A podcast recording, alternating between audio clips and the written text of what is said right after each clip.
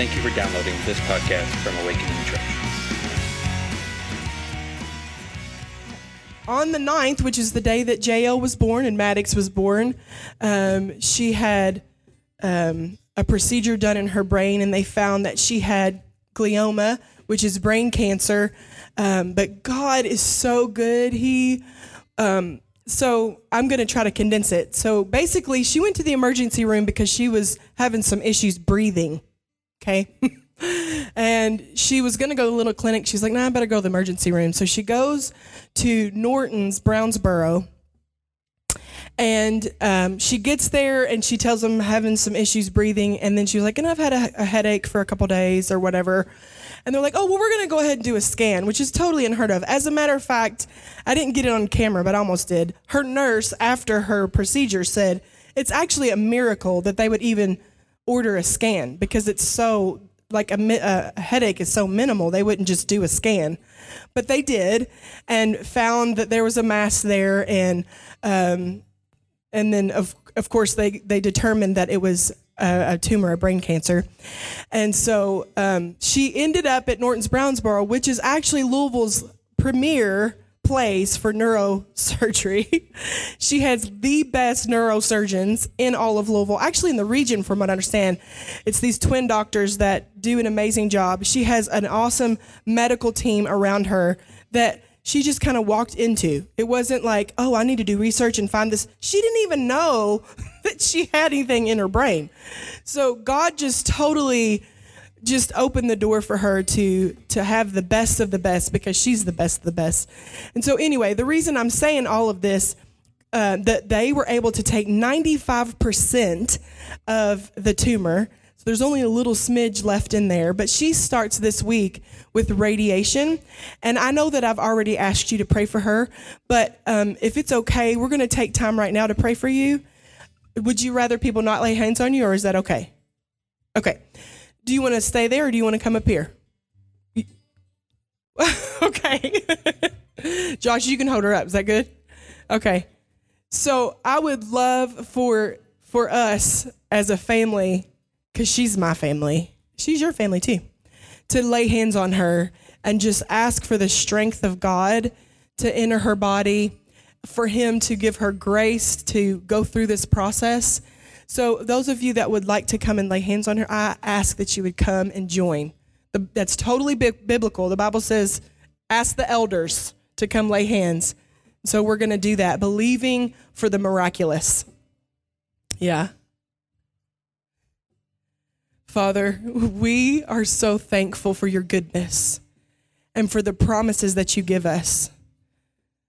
And, and Father, through studying your word, it tells us that, that healing is what you want for us.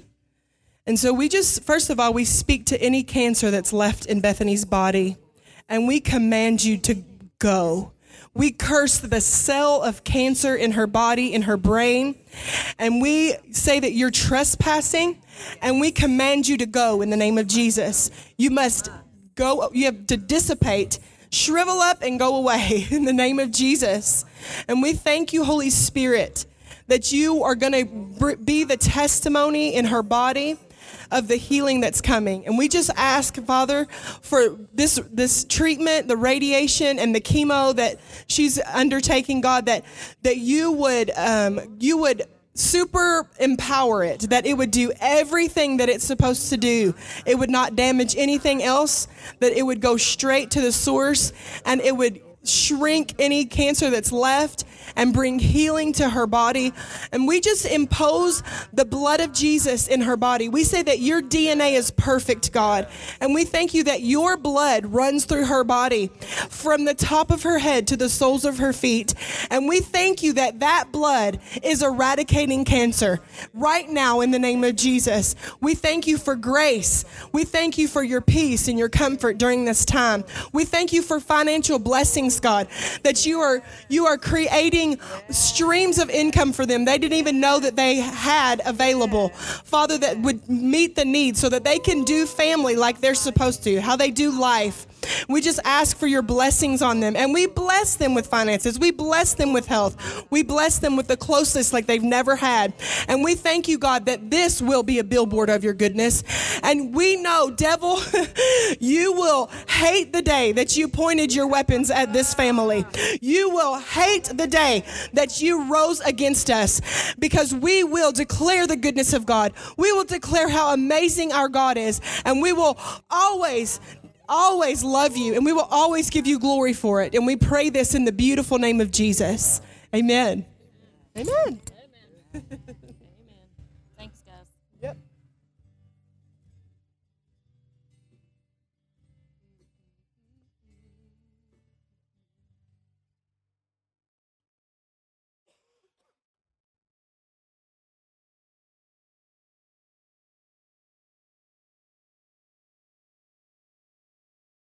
Thank you, Lord.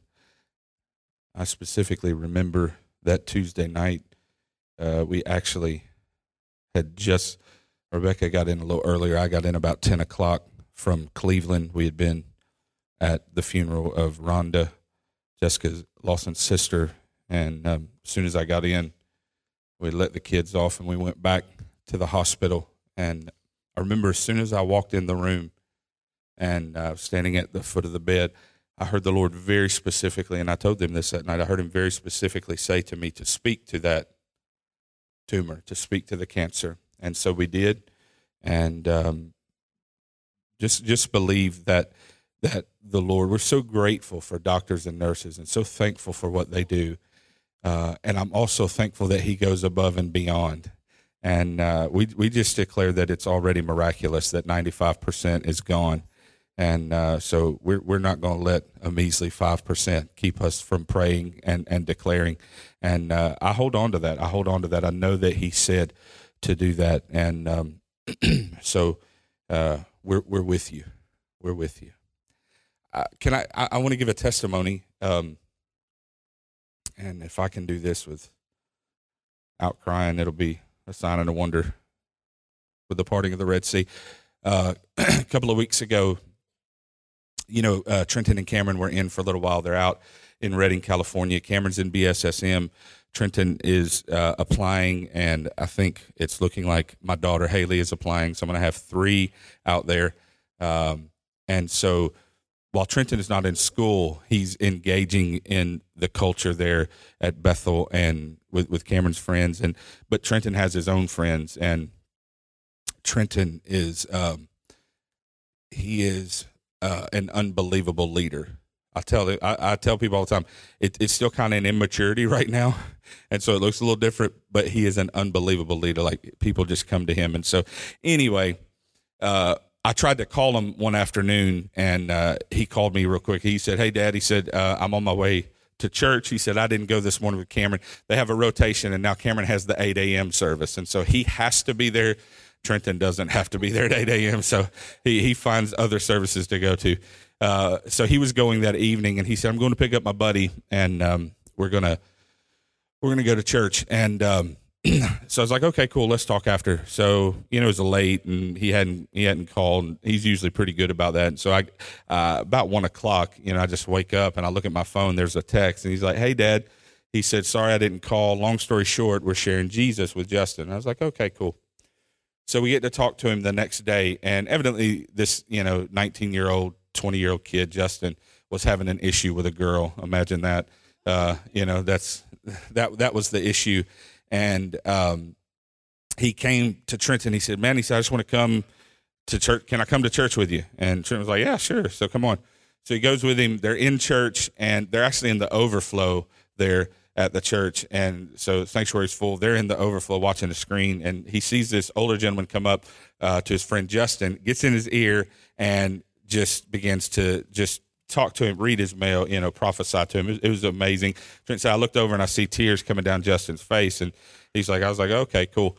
And uh, and you know the reason he would say okay cool is that's kind of normal there. I mean if you're there you know 30 minutes somebody's going to prophesy to you and give you a word and blow your mind. It, it's just the the culture there is is rich with that. Um, and and so they leave and they go and Trenton thinks he's dropping him off where his girlfriend is, and so they sit in the car and he's talking, and all this stuff happens. very long story short, Trenton's like, "Hey man, do you just want to go back to our apartment and we'll we'll hang out?" And he's like, "Yeah, that's cool." He goes in. Everybody else is gone. It's Trenton Cameron and this friend Justin. The, Justin had never heard the gospel. And that blew Trenton's mind. I can't believe there are people in the United States who have never heard the gospel. They didn't know that Jesus died for them. Trenton and Cameron lead him to the Lord right there in their apartment. At 11:30 at night, Trenton runs out to Walmart and buys him a Bible because he didn't have one. Man, I'm telling you, that's the goodness of God. And so he has now uh, you know, helping this dude walk along and, you know, he's calling with questions and, and all of this stuff. And so it's just an amazing testimony of the goodness of God. And, and so it's a big deal. It's a big deal when they're leading people to the Lord, right? There's a party that happens in heaven every time somebody comes to the Lord. And so I just wanted to give you that testimony that that's just an amazing amazing thing that's taking place. And there's so many other things. Uh, Cameron is telling us all the time. He's just like, man, this is blowing my mind. And um, so j- just an amazing atmosphere that they're in. And, and we're so grateful for that. Um, I'm going to try to speak just a little bit. I hope I'm not going to be really long. Um, but I really don't know exactly where I want to start um, we didn't get to have service last week. Week before that, I started into talking about sweeping the four corners. We've been talking for for months now about being the righteousness of God and what that looks like. And and so um, I really want us to engage today. I think may be the most important of all four things that I'm going to be talking about. Last week we talked about sweeping the corner of religion and being replaced with freedom. That that that we just sweep that corner of performance and the idea that that there are things that that that may be there that are still driving us to think that we have to perform and it doesn't allow us to live in real freedom. And and so this week I want to talk to you about one that I think is specifically for the church in here and the church in America. It's it's specifically for us, and and so um, I, I really do believe that it's one of the things that the enemy has really launched against the church. And so I, am going to talk about some things, and I've got a lot of Bible. Um, I don't think I'm going to read this. Uh, I, I was Luke 15, the, the parable of the lady who has the lost coin. She's sweeping the floor. She had nine other coins. There was one floor, there was one coin that was missing, and she's sweeping the corners to find that coin. There, there's several things in that story that are really amazing to me, and just a couple I want to highlight. The fact that she would go after one coin. There were nine others, but she wanted to go after one. Now, I think that sometimes what the enemy does is he'll come to us and he'll challenge us to go after one thing when we've got all these other things, but it's that one thing that we don't go after that causes havoc in our life. It's like, ah, it's just one. It's just one thing. And, and I paralleled it to the story of David who, who went after the lion and the bear for one lamb. Why was he doing that? Because he could not let the enemy establish a pattern where he could come and go as he pleases to take whatever he wanted from the fold, right? And so ultimately, it really wasn't about David, it wasn't about establishing a pattern, and it really wasn't about taking a lamb, and it really wasn't about David. Ultimately, it was about how can I establish a pattern that t- removes David, who would then be the descendant of Jesus, that Jesus would be the descendant of David. So ultimately, it was about Jesus. And the, the reason I bring that up is because sometimes the enemy, when he has that one thing, that you think, ah, I can do without that one thing, that one devotional aspect, that, that one thought. Maybe it's a, a, thought of misidentification. Maybe it's a, a, a thought of, of um, man, maybe God's not as good as I thought he was. Maybe it's a thought of, um, I think he can do it, but I don't think he will. Maybe it's just one thought that the enemy plants, but that has the ability to throw everything into a snowball effect. And so we have to guard the one thing. The Bible says that our eye has to be single so that our body can be full of light. What does that mean? It means that you look at one thing so that it can be full of light. That if you're looking at numerous things, if, it, if they take your gaze, then it causes the light to dim in your eyes and you can't see the one focal thing. And what is that? It's the man Jesus. And so I want to I want to talk to us a little bit about that, about sweeping the corners and then the other scripture we talked about was Ephesians 5:13, and it says that whatever revelation light exposes, it has the power to correct. Man, I love that scripture because it tells me that whatever the Holy Spirit reveals to me, it does not put pressure on me to correct it, but the revelation that He gives to me, it comes and it has the power to correct those things that it exposes. See, one of the traps we get in is that He'll, he'll expose some stuff, and, and if we have a wrong opinion or we have a wrong mindset about who He is, it will push us away from Him instead of understanding that He exposes things so that he could draw us ever closer to him, right? And so whatever revelation light exposes, it corrects. It has the power to correct. Is that good news? Man, that's really, really good news um, that, that I don't have to fix everything. I just let the revelation light come. And it's my love affair that causes me to understand, oh man, maybe I need to adjust that. Not I need to go out and I need to pay penance or whatever. I don't even know what that means. Sweeping the corners. Is that okay today? Okay. The next corner to be swept, I really believe that this is the most important for the church and for our church. The next corner to be swept is a corner of cynicism to be replaced with wonder sweep the corner of cynicism. To be cynical is to believe that people are motivated by self interest. Here's, here's the definition that I really want to hang my hat on, though. That's one definition. Here's the next one doubtful as to whether something will happen or whether it is worthwhile. Doubtful that something will happen or whether it is worthwhile. My goal is not to spend a whole lot of time on cynicism because we do that enough already. So that's not my goal today. I really want us to sweep that corner and replace it with wonder. And I want to talk about a couple of things. Jesus said this in Luke 21. He said, The kingdom is within you. The kingdom was within you. If this is true, and I believe that it is, if the kingdom is within you, then every issue that arises is a heart issue. Every issue of the kingdom that arises in our hearts that is contrary to what we see with our natural eye and live in our natural life is not really about what's in front of us. It's about our heart issue. How can, how can you prove that? The, it, the children of Israel, the Hebrews, thought that Jesus was coming to end the oppression of Rome, right? We know that, that that's the truth. Let me ask you a question. I was talking with Lee the other day, and, and we were talking about this. Let me ask you this How many of you dealt with the oppression of Rome this week? Caesar knocking on your door? You understand what I'm saying? What Jesus came to do was to eradicate the issues of the heart, which was eternal, and not deal with the temporary, which was the oppression of Rome in the moment, because he understands that if he could deal with the issues of the heart, which are eternal, the oppression of Rome would never even be an issue again. Thus, you've not been bombarded with the oppression of Rome this week, correct? Because what he's trying to do when he came on the scene to preach the kingdom, and he preached about the kingdom more than he preached anything, he said, if you'll seek first the kingdom of God, then all these things will be added to you. What? Don't worry about where you're going to live. Don't worry about what you're going to eat. Don't worry about, and, and we understand that in psychology, you know, Maslow came along and he said, here's my hierarchy of needs. I have to know that there's food. I have to know that there's shelter. We know all those things, but that is contrary to the kingdom. Here, here's what happens though.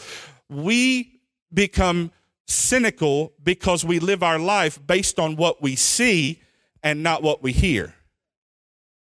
How did Moses, how did Moses, in the face of the biggest army, in the face of the richest country, in the face of every obstacle that could possibly be there, how did he stand before Pharaoh and say, Let my people go? How did he leave from there, walk through the wilderness, part the Red Sea with the help of the Lord, hit rocks and water comes out. How did he do this with Egypt on his tail? Did he do it because he was such an amazing leader? No.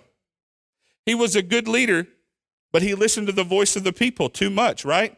We know that because God told him the second time, I don't want you to hit the rock, I want you to speak to the rock. But they were pressuring him, saying, We're thirsty. And so he went back to an old method. I'm not preaching about that today, Jesus' name. That's not what I'm trying to talk about. I'm talking about the leadership of Moses. How did he do that? How did he face Pharaoh? Do you know how he did it? Man, I love this scripture in Hebrews.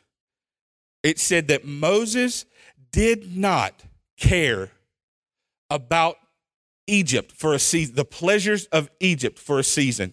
That was the first part. Here's the second thing He endured as seeing him who is invisible. Man, that scripture is bad to the bone. He endured as seeing him who is invisible. What am I saying? He could not live his life based on what he saw. He had to live it based on what he heard and based on what he knew was available through the impact that he had with the encounters of God. And, and so I, I want us to, to really think about uh, that idea. So, so any issue that comes up, anything that causes you to have a diminished thought of God is a lordship issue. I'm going to show you this. Anything that causes you to have a diminished thought of God is a lordship issue. There is an issue of Him as Lord in that area. I'm going to show you this. Money and poverty, I'm not going to stay there long, but money and poverty are two great examples for that. If there's an issue with money and a thought process of poverty, it is a lordship issue.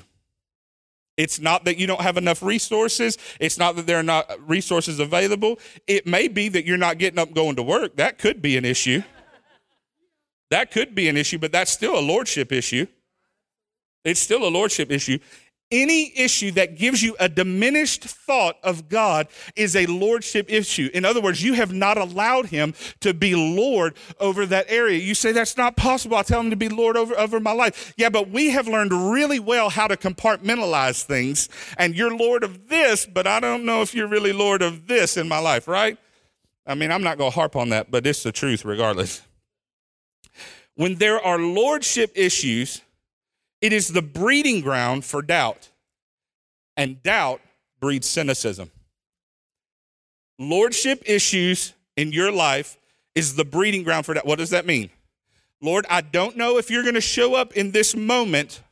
So now I'm doubting provision. I'm doubting health. I'm doubting all of these things that you could be doing. There's, there's doubt there.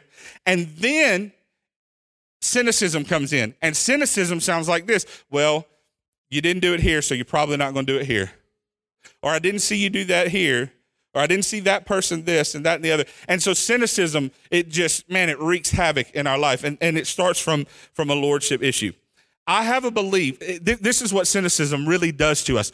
It's, it says, I have a belief that something is possible or something can happen.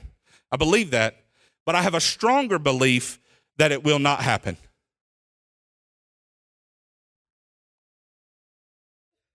I believe you can heal, but I have a stronger belief that I don't think you're going to in this moment.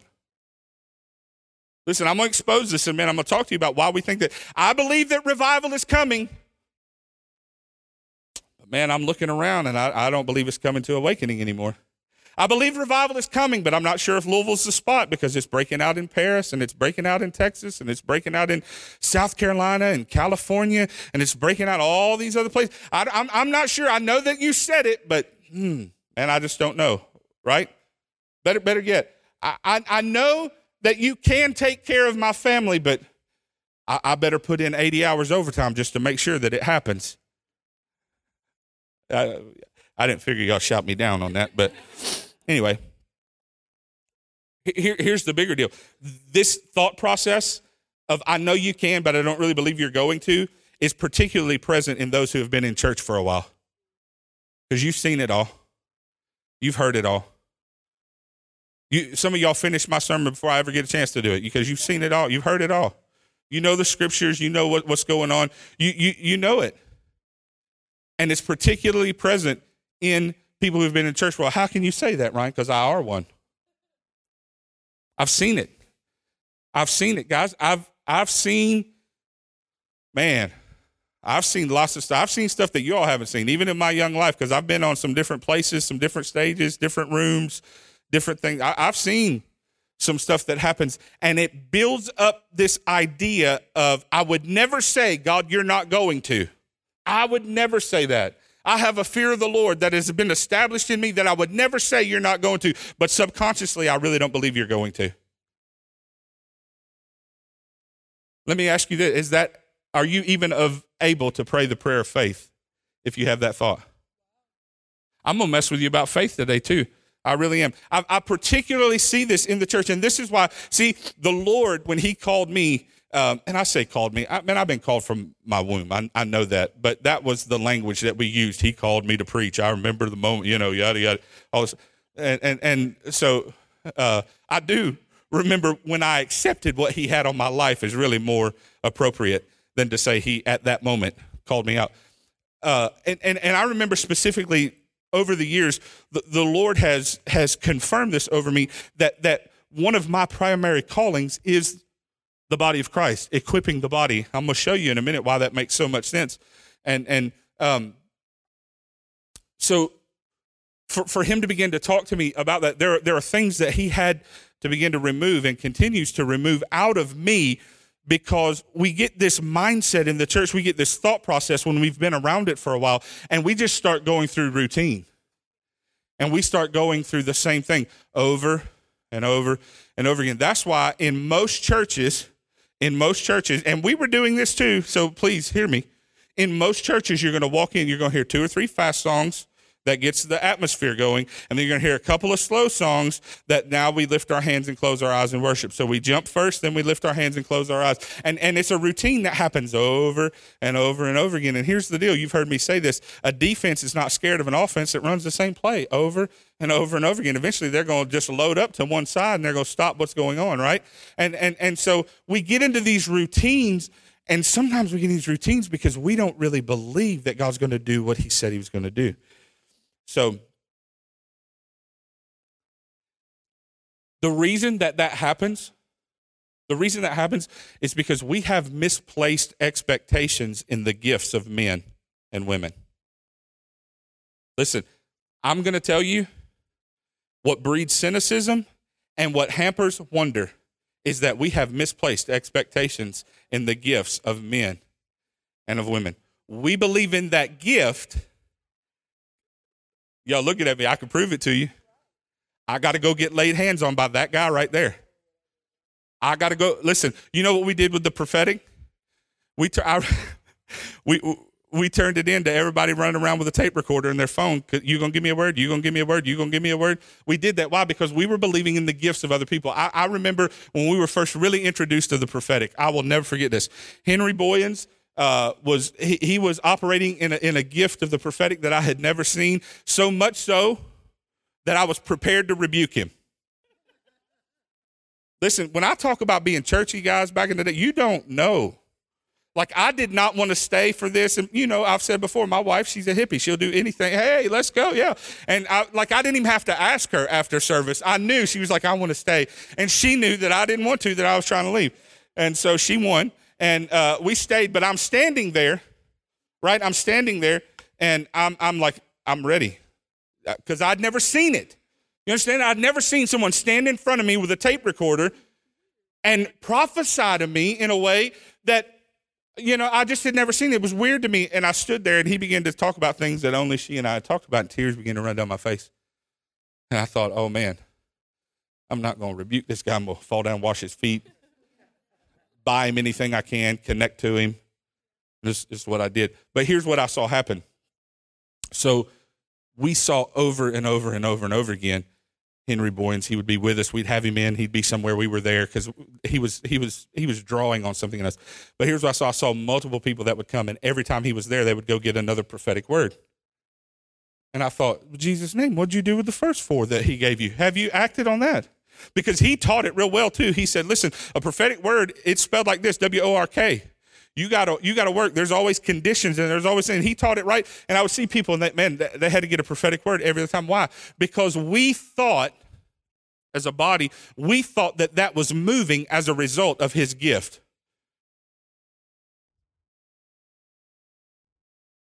What about this one? If you'll just have enough faith then he's going to do what he said he would do? How many of you have looked in the face of a person like that and wanted to hit them square in their eye because you knew you had every bit of faith that you could muster, but somehow they're looking at you and telling you you don't have enough faith? Guys, listen, I'm serious. We could talk about this all day. And what it's done is it's produced a cynicism in the body of Christ where we don't approach Jesus as the one who has the ability. Watch this. It was never a result. I don't care what meeting you've ever been in. I don't care what stream you've ever been in. You could have been at Brownsville. You could have been at Toronto. You could be in South Carolina. You can be in Redding. You could be at all of these other places. None of the moving of God that you experienced or experience now had anything to do with the gifts of the man who had the microphone. It was absolutely, listen to me, it was absolutely an inheritance in the devotional place that allowed things like that to happen. And what we have done is we have placed our faith in the gifts of men, and it has risen and fallen with our ability to see them rise and fall because their humanity. We have placed our faith in that, and it has caused us to be cynical, so much so that we do not look on the face of Jesus with wonder anymore because we're expecting that somebody has to come with a gift and stir me up to make that happen. Now, I want you to listen. There are gifts and there are people that are gifted and there are people that have held a microphone and I have listened to them. And seriously, man, at, let me just be completely honest. At Rhonda's uh, funeral, Dr. Raymond Culpepper, he gets up. He's, I don't know, he's close to 70 at least. He's close. He's been around forever. I mean, I always remember hearing about Dr. Raymond Culpepper. So he's been around forever an amazing preacher, an amazing orator. This brother gets up, doesn't open a note, and goes for 45 minutes and tells every story in the history of the world about Rhonda's life and when he met her, and then still keeps the points in his sermon that he's talking about because she's a poem. And I can't even remember the points he said right now, but he went through every single point. And I looked at Rebecca and I said, I'm, I'm having a man crush right now on this dude because there is an amazing gift. Now, I happen to know him, and I also know that there's an amazing life that he lives and has always lived that. But what I'm saying is, we have risen and fallen on the gifts of men. We've risen and fallen on the gifts of leadership, and it's put us in a place where we have idolized things that caused our gaze to shift from the wonder of the man Jesus, and it's made us cynical. Why? Because we saw flesh fail. Imagine that flesh would fail. But we went home and got mad about it, stopped getting in a devotional place. Some people stopped going to church because they were hurt by man. Hang around me long enough, I'm probably to hurt your feelings. Why? Because I'm a man. Not because I want to, but because there's to be something you're not to agree with. There's to be something that you don't. And, and we go through these routines, and man, I'm just like, I want to help people. Stay at home. If you're not going to go after him and you're just going to let people be the, the focal point, my goodness. I can't tell you how many times that I've thought about staying at the house. Y'all think I'm, I'm, I'm being funny, but it's the truth. I, I just don't know.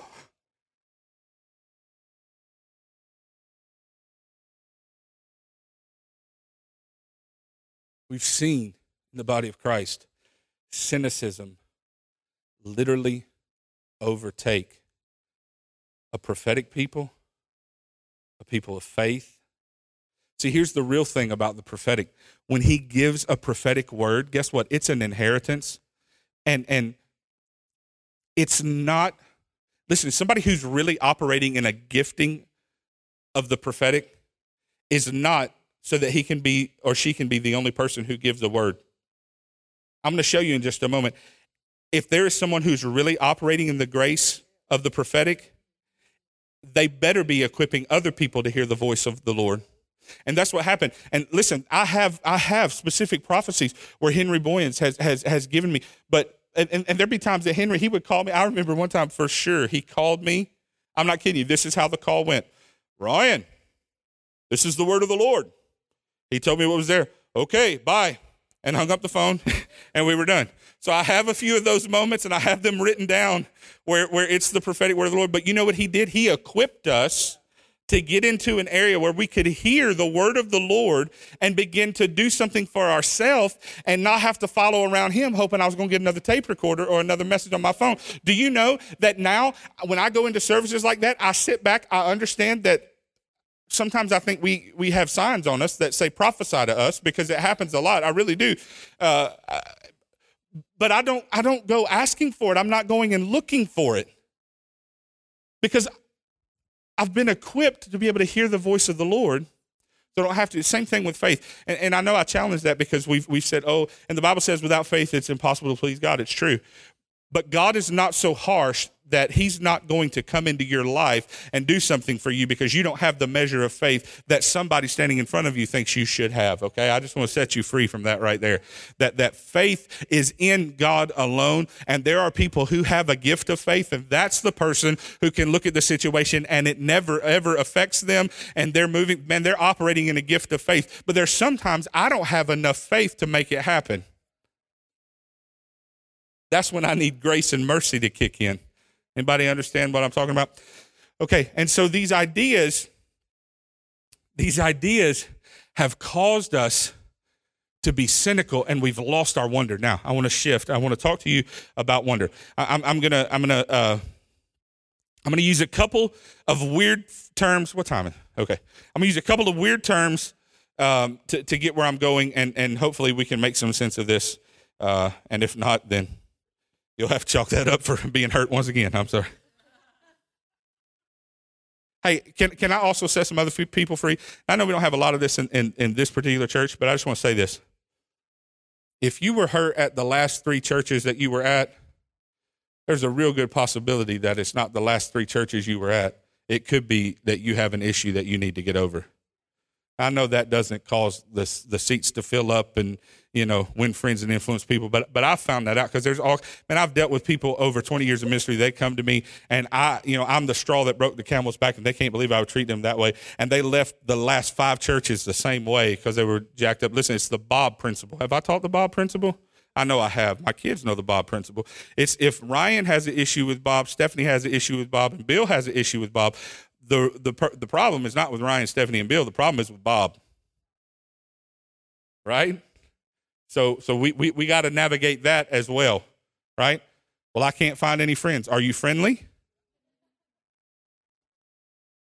I don't have anybody to hang out with. Who have you called this week? Do I need to stay here just a little longer? Seriously. I don't, I don't have any friends. I don't feel connected. Well, smile sometime and, and see if it helps us out a little bit. You know what I'm saying? Be approachable, right? and, and, and you have to go and, and, and, and make, sometimes you got to go be the friend, right? Is that okay? It's good whether it is or not. It's the, it's the truth. Set you free. Old preacher you said, it's the truth. You don't like it when I tell you the truth. It'll set you free. Okay, let me talk to you about what wonder is, okay? I'm gonna talk to you about wonder is. It's a feeling or surprise mingled with admiration caused by something beautiful, unexpected, unfamiliar, or inexplicable. I feel admiration and amazement or marvel. Listen, there are days when I get up and I have to fight for that in the face of Jesus, but I'm telling you it's worth it. And there are days when I fail in the fight for that. But this, if this is the goal right here, the whole cynicism thing we that's a mindset change and we got to break it. And we got we got to we got to stop doing some of the same junk that we're doing and and expecting god to jump into our mess right? Don't we do that sometimes? We do the same thing over and over and over again and expect that he's going to come change it? They have a definition for that. Somebody smarter than me knows what that is wonder, a feeling of surprise mingled with admiration caused by something beautiful, unexpected, unfamiliar, or inexplicable. I feel admiration and amazement or marvel. Here's the opposite of wonder it's dull. Watch this. This is that lacking interest or excitement. Lacking brightness, vividness, or sheen, make or become less intense. I was going to do this later, but this is a perfect point for this right here. In Revelation, the church of Ephesus. He says, I'm going to come and remove your lampstand. What? If you don't return to your first love. The actual translation, if you don't return to loving like you did at first. It wasn't that Jesus didn't have the place, it's that the passion and the intensity of that relationship was not where it was at first. And he said, You have to see how far you've fallen. He said, I know your good works, and I know that you've done this, and you don't tolerate evil, and you got a checklist a mile wide that you could do, but you don't love me like you used to. Did you know? Did you know that there will be people who will stand before God one day and they will legitimately say, I cast out devils in your name. I did miracles in your name. And it's not that the miracles didn't work and it's not that the demons didn't leave. It's that he said, But I did not know you. That's why it can't rise and fall in the gifts of people. The gifts are without repentance. It's what the Bible says. It has to rise and fall on the wonder of the man Jesus. Do you, when you look at him, when you think about him, when you're in your place, do you see it as a feeling of surprise mingled with admiration and caused by something beautiful, unexpected, unfamiliar, or inexplicable? Do you feel admiration, amazement, and marvel when you get in his face? If not, that's what I'm after today. What is it about life that has caused that to wane? What is it about the experience and what you've seen in people that has caused you not to look at the man, Jesus, that way? I want to talk to you about this. I want to talk to you about maturing into childlikeness. Well, isn't that contrary? Maturing into childlikeness. How do I mature into childlikeness? Now, listen, this is the part that we don't want to hear. We get stuck in cynicism and this is why it's because of immaturity. Plain and simple, it's because of immaturity.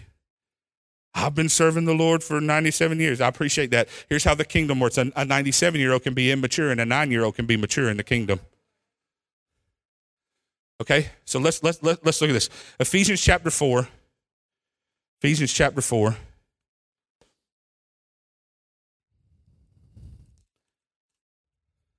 The whole chapter is amazing, but let's look at verse 11. Now, this is really, this is stuff that you guys know. This is stuff that you know. Okay. I told y'all we've had some issues today. Hallelujah. Okay. And he has appointed some with grace to be apostles, and some with grace to be prophets, some with grace to be evangelists, some with grace to be pastors, some with grace to be teachers. And their calling is to nurture and prepare the holy believers to do their own works of ministry. That's what I was talking about a while ago. If someone's flowing in the apostolic, they're flowing in the prophetic, they're, they're pastoral, they're, they got a teaching ministry or an evangelistic ministry, it's not that we hang everything on their gift and what they do, because if that's what happens, they're not really functioning in the grace that he's given because they are supposed to, we are supposed to equip you to do the work of ministry. So if I have a particular gift in me and it's not flowing through the body, I am failing. You understand that? If I'm prophetic or I'm apostolic or I've got a teaching gift and it's not flowing through the body, then I am failing. I'm happy to say that there's a whole room full of people that hear the voice of the Lord in here. There's a whole room full of people that are amazing teachers and speakers. There's a whole room full of people in here that are prophetic. And I believe that that's part of the reason that people keep coming to a place like this where it makes no sense that they would come. Can we just be honest? It makes no sense that people would continue to come to a gym and set up every week. But why? There's something in this place, and that's what we hear all the time. There's something. I was thinking today as people just kept filing in, and we got so many people that are that are missing today because of whatever. But I thought, who in the how do you grow in this environment? Bill, you've been in church a long time. How do you grow in this environment? Seriously. And sometimes it doesn't help me when I'm sulking. Can I just be honest? I'm like, Jesus, we ain't got no building. You done left me and all that I did and thought we did and yada, yada, yada. And I come in and, and people just keep coming in over and over. And, why? Because there's something about the atmosphere of the Holy Spirit. I promise you, a thousand percent, it has nothing to do with Ryan Bain or Rebecca Bain or any other speaker that's in here. It's something that we have positioned our hearts to do. And there's an atmosphere that we can't get away from, and we continue to come together because we know there's something there. That's what the fivefold operating is. I know that people have told you the fivefold is when you have people who have the business cards with each grace on there, and they're standing up and they're walking in the dog and pony show, but they lied to you. That doesn't mean they're operating in that. Okay. That was not in my notes. What'd you? Yeah, yes. First Lady Prophetess, Bishop Rebecca. I got you. I got you. Queen, that's right. Queen. Boy, she let y'all know that real quick, didn't she? Let you know that real quick. Okay, okay. Hallelujah. And their call, it's a wonder, it's wonder, it's wonder. And their calling is to nurture and prepare the holy believers to do their own works of ministry. And as they do, this they will enlarge and build up the body of Christ. These grace ministries will function, watch this, until we all attain oneness into the faith. It's talking about unity, unity in the faith, right? Until we all experience the fullness of what it means to know the Son of God. Now, people, just really fast, really fast. I'm trying to stay on really fast. People who say that the apostolic and the prophetic went out with the apostles, the, the, the 12 apostles, when the last one died, it, it went out and, and now we just have pastors, teachers, and evangelists, and that, that, that's all we need. Is there unity across the board in the body of Christ? Help me. First Baptist, Second Baptist, First Church of God, Second Church of God, New Beginnings Church of God. Is there unity? It's not there, right? Do we know everything there is to know about the Son of God and have we matured into a place where we are acting just like Him? No, right? There's the answer. I can't argue with people like because it said right there that these grace gifts are going to function until and see we we were scared of the apostolic and the prophetic and that's why we were running on the other three and we put all of our hope in there but they were never supposed to be the ones who were supposed to lead because jesus built the church on the foundation of apostles and prophets right? First apostles when you read that scripture it literally means first in position then then prophets okay? So i just want to talk to you about what real fivefold ministry looks like and why it's necessary okay? You understand that? So that's what what they've come to do those grace gifts until we finally um, what it means to know the Son of God. And finally, we become one into a perfect man with the full dimensions of spiritual maturity and fully developed into the abundance of Christ. And then our immaturity will end, and we will not be easily shaken by trouble, nor led astray by novel teachings or by false doctrines of deceivers who teach clever lies. Maturing into childlikeness really fast. What I'm trying to say right here the measure of immaturity according to scripture that I just read. Can we put this up here? Yeah. And then our immaturity will, no, no, no, no, go back. And then our immaturity will end and we will not be easily shaken by trouble. What is the sign of immaturity according to scripture? That we are easily shaken by trouble.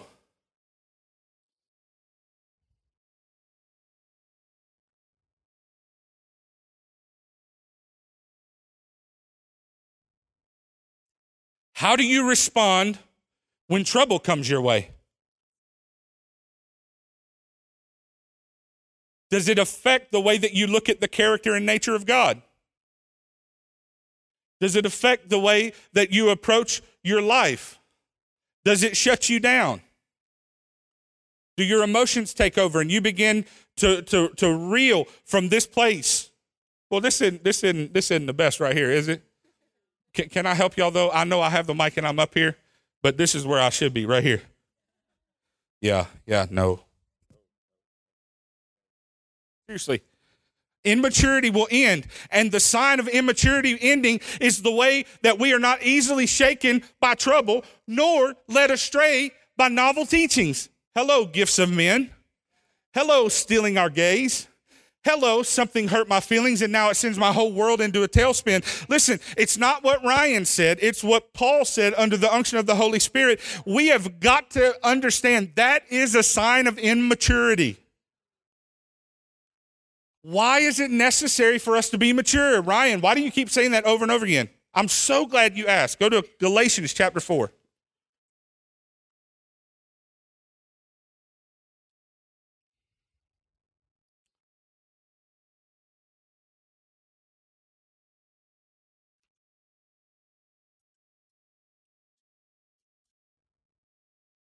In a similar way, God has promised our ancestors something better, but as long as an heir is a minor, he's not really much different than the servant, although he's the master over all of them. For until the time appointed by the father, when he comes of age, the child is under the domestic supervision of the guardians of the state.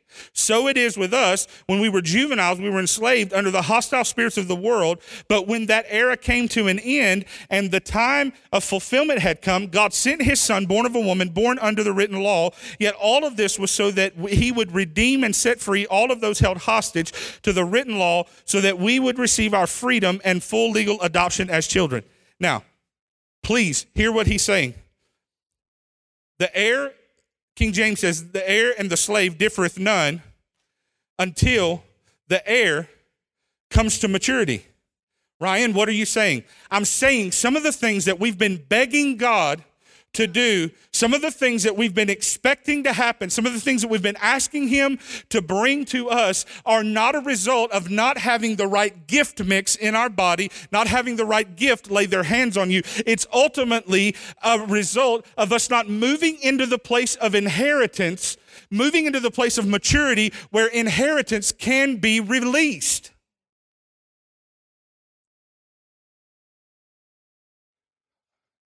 Some of y'all are getting this, and some of y'all are like, my goodness, I wish he'd shut up. Listen, listen, where, where's Maddox? How much sense would it make for me to walk back to Maddox and say, Here, buddy, here's the keys to my truck? I've already got the gift. He's here. Here, take my truck. Does that make any sense? No. Then why do we get mad at God when we don't see things happen because he didn't release the gift or the gift mix that we thought he should have? Do we have the maturity to realize that maybe we've got to get to a spot to where he can release inheritance? You don't have to work for inheritance, but I see people working to try to make things happen all the time, striving. It's what we were talking about last week religion, replacing all that stuff. We have got to get to the place where we're okay with maturity. And here, here's, here's what really happens we really got to get to the place where we move into a place of understanding real government. Understanding real government. Okay, maturing into child likeness. Okay, why do I say that? Because right here I'm telling you about maturity, right? I'm telling you, that's what you have to do. But what did Jesus say in Matthew 18? You have to come, if you're going to receive the kingdom, you have to come like a child. What is he trying to teach us? He's trying to teach us that there is a wonder that is available in the place of maturity that moves you past. Listen, I'm not so excited anymore about the fact that I get to drive. Why? Because I've been doing it for a long time. You understand? It's not such a big deal anymore. I'm going to tell you, I started stepping a little different when I got that new truck, though. Seriously. You understand what I'm saying? I'm like, I don't need no little thing on the back of my SUV to haul my deer anymore. I'll throw it up in my truck. Brr. Kick that thing in four wheel drive. I'm not afraid of that hill. You, do you understand what I'm saying? But I've been driving the whole time. But there was something that sparked a wonder. Oh man, and I'm man, I please hear me. I'm not talking, I didn't go crazy over that truck. It's just a truck. I'm trying to tell you that we get so caught up with the routine of serving the Lord, the routine of coming to church over and over and over again. And the truth is, we're not changing anything because we've lost our wonder. I'm mad at somebody else because it didn't happen the way that I wanted it to happen. In the words of Paul, it's time to grow up. It's time to grow up into childlikeness. Look what he said. Matthew 18. Jesus called a little one to his side. They're asking him, Who's the greatest in the kingdom, right? I got to know. You got to give me the formula. Who's the greatest in the kingdom? What's the formula? How can I do it? I need to. Da, da, da, Jesus called a little child, uh, called a little one to his side, and said to them, Learn this well. Unless you dramatically change your way of thinking, and become teachable and learn about heaven's kingdom realm with the wide eyed wonder of a child, you will never be able to enter in. You will never be able to enter in. Ryan, how in the world does this link in to righteousness and me being who he says I am? Go to Psalm 139 really fast. Because now I want to talk, I talked to you about something crazy, maturing into childlikeness. I'm going to talk to you about something even crazier the discipline of wonder. How do you discipline wonder? Do you know it is not an act of discipline for me to stay faithful to my wife? It is not discipline. It is not discipline for me to stay faithful to my wife. It is absolutely a ravishing love affair that we have. It is that I am so in love that there's no chance that anything counterfeit could pull me from that gaze. This is what he's trying to tell you. It's not that you're so disciplined and it's not that you're so good. It's can you see his eyes? Can you see him face to face and be moved by wonder? Can you do that? How? How does it increase? Psalm 139. This whole chapter is so good, you need to read it a thousand times a day. I'm exaggerating just a little. This is a poetic song. I don't want to go into the whole background of this. I think there's podcasts somewhere back in the day when I did all of that. I know we don't have any new ones up yet, but we're working on it. Uh, but there's podcasts. I did, I don't even know how many weeks I did on Psalm 139 because it totally wrecked my life. This is amazing. But look at this. This is a, a, a song for the chief musician. Psalm 139. There's not another one uh, in the past until Psalm 109. So from 109, there's 30 Psalms that are written, but none of them go to the chief musician, but this one does. That's a big deal. Lord, you know everything there is to know about me. You perceive every movement of my heart and soul, and you understand my every thought before it even enters my mind. You are so intimately aware of me, Lord. You read my heart like an open book, and you know all the words I'm about to speak. Before I even start a sentence, you know every step I will take before my journey even begins. You've gone into my future to prepare the way.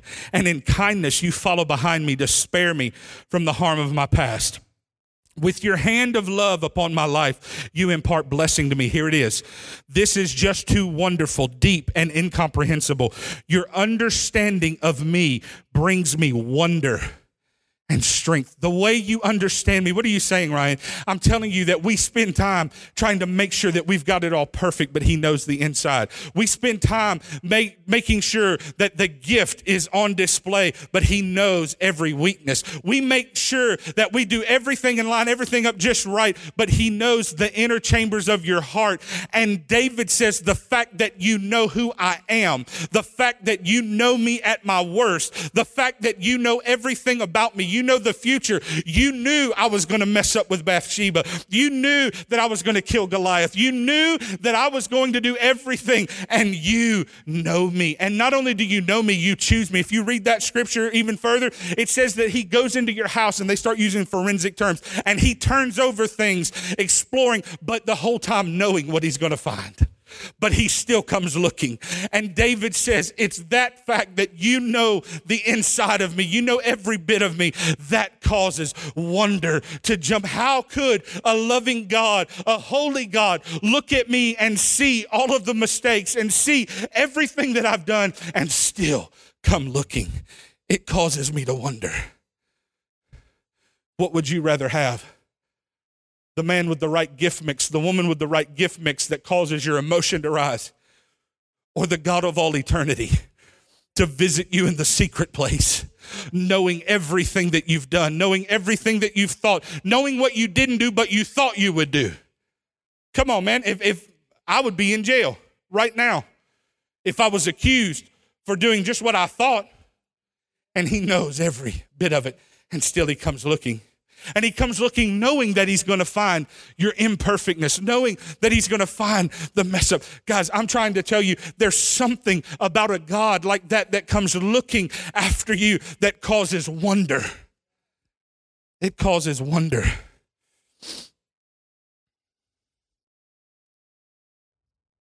When you're wowed by the gifts of men, there will never be enough to fill you. When you're wowed by the gifts of men, there will never be enough to fill you.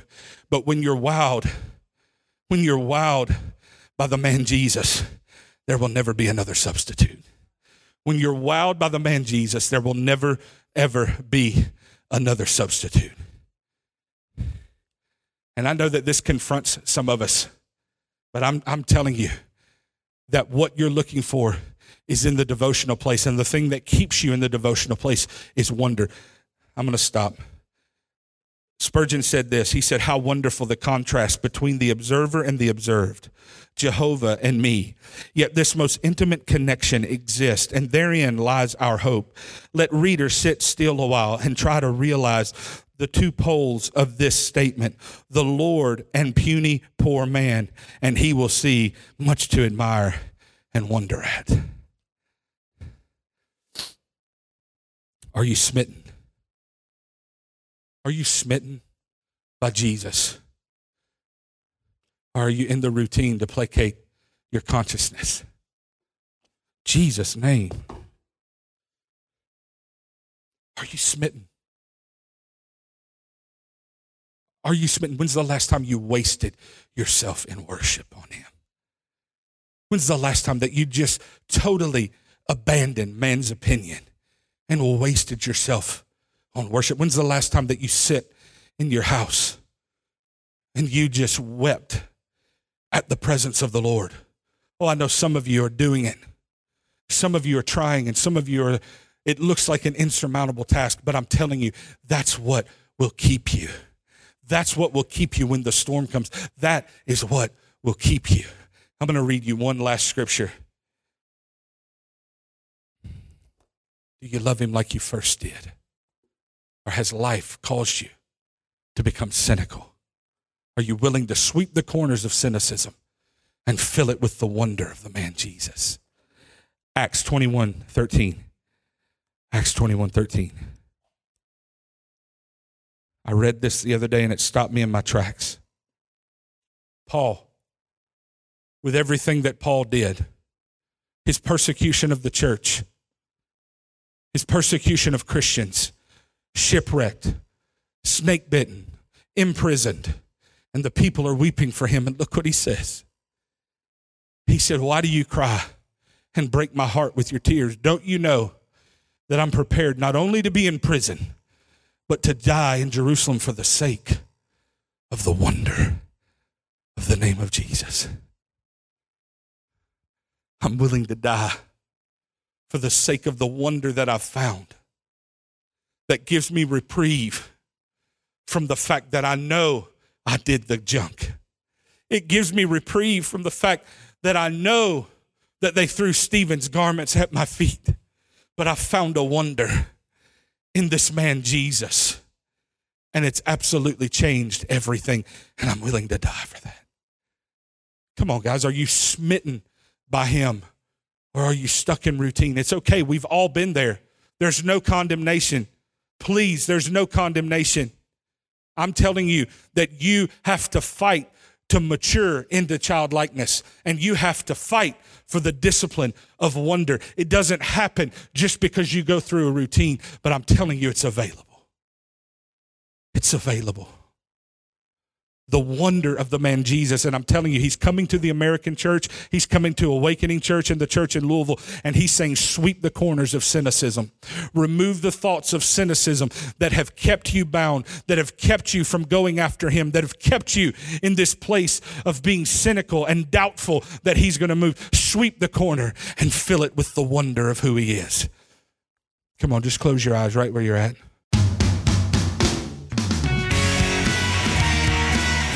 Thank you for joining us for this week's podcast from Awakening Church. You can find us online at awakeningky.com.